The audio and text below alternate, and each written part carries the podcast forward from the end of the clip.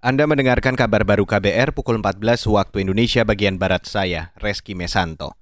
Saudara Badan Pengawas Obat dan Makanan atau BPOM mengeluarkan izin penggunaan darurat atau Emergency Use Authorization atau EUA vaksin COVID-19 yang diproduksi dalam negeri yakni vaksin Indovac. Kepala BPOM Penny Kalukito mengatakan izin yang dikeluarkan untuk vaksin Indovac adalah penggunaan untuk vaksinasi primer bagi penduduk usia dewasa di atas 18 tahun dengan pertimbangan aspek keamanan, efikasi, homogenesitas, mutu, dan pemenuhan CPOB, vaksin Indovac dapat disetujui untuk indikasi yang kali ini dapat disetujui dengan indikasi sebagai imunisasi aktif untuk pencegahan COVID-19 yang disebabkan oleh SARS-CoV-2 pada individu berusia 18 tahun dengan posologi untuk vaksinasi primer yang diberikan dua dosis suntikan dengan interval 28 hari.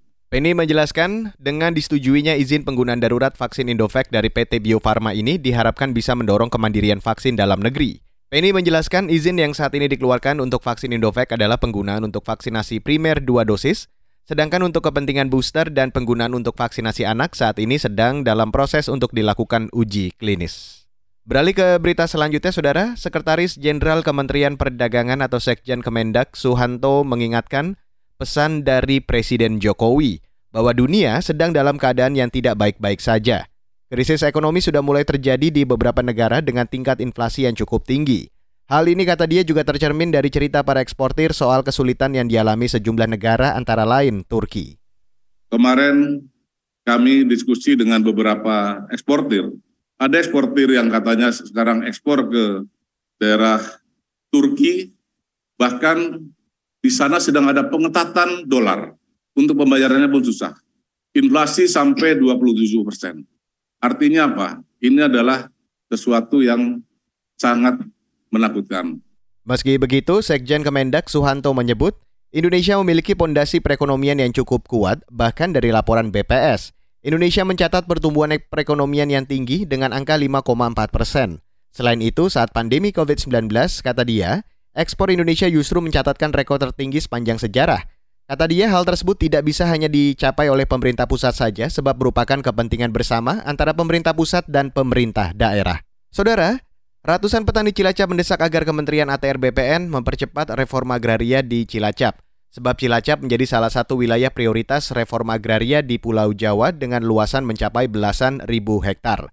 Ketua LSM Serikat Tani Mandiri atau STAM Cilacap, Petrus Sugeng mengatakan, Pihaknya telah menemui Wakil Ketua MPR Jazilul Wafait pada 27 September lalu agar lembaga kontrol tersebut mengawasi pelaksanaan reforma agraria. Sebelumnya, petani Cilacap didampingi Konsorsium Pembaruan Agraria atau KPA juga menemui Menteri ATR BPN Hadi Cahyanto. Dalam pertemuan itu, Hadi berjanji akan melakukan percepatan di sisa waktu sampai 2024. Ya sebelumnya itu kita akan ketemu dengan Menteri ATR BPN ya dengan waktu yang singkat mereka akan berusaha maksimal bahasane siapa pun yang apa yang menghalangi atau yang memperham, menghambat saja gitu eh, pelaksanaan reforma agraria di, akan ditindak. Petrus Sugeng menambahkan dari target luasan reforma agraria Pulau Jawa yang mencapai 1 juta hektar lebih, Cilacap memperoleh jatah kisaran 20 ribu hektar lebih. Dari jumlah itu yang sudah teridentifikasi adalah 11.000 hektar.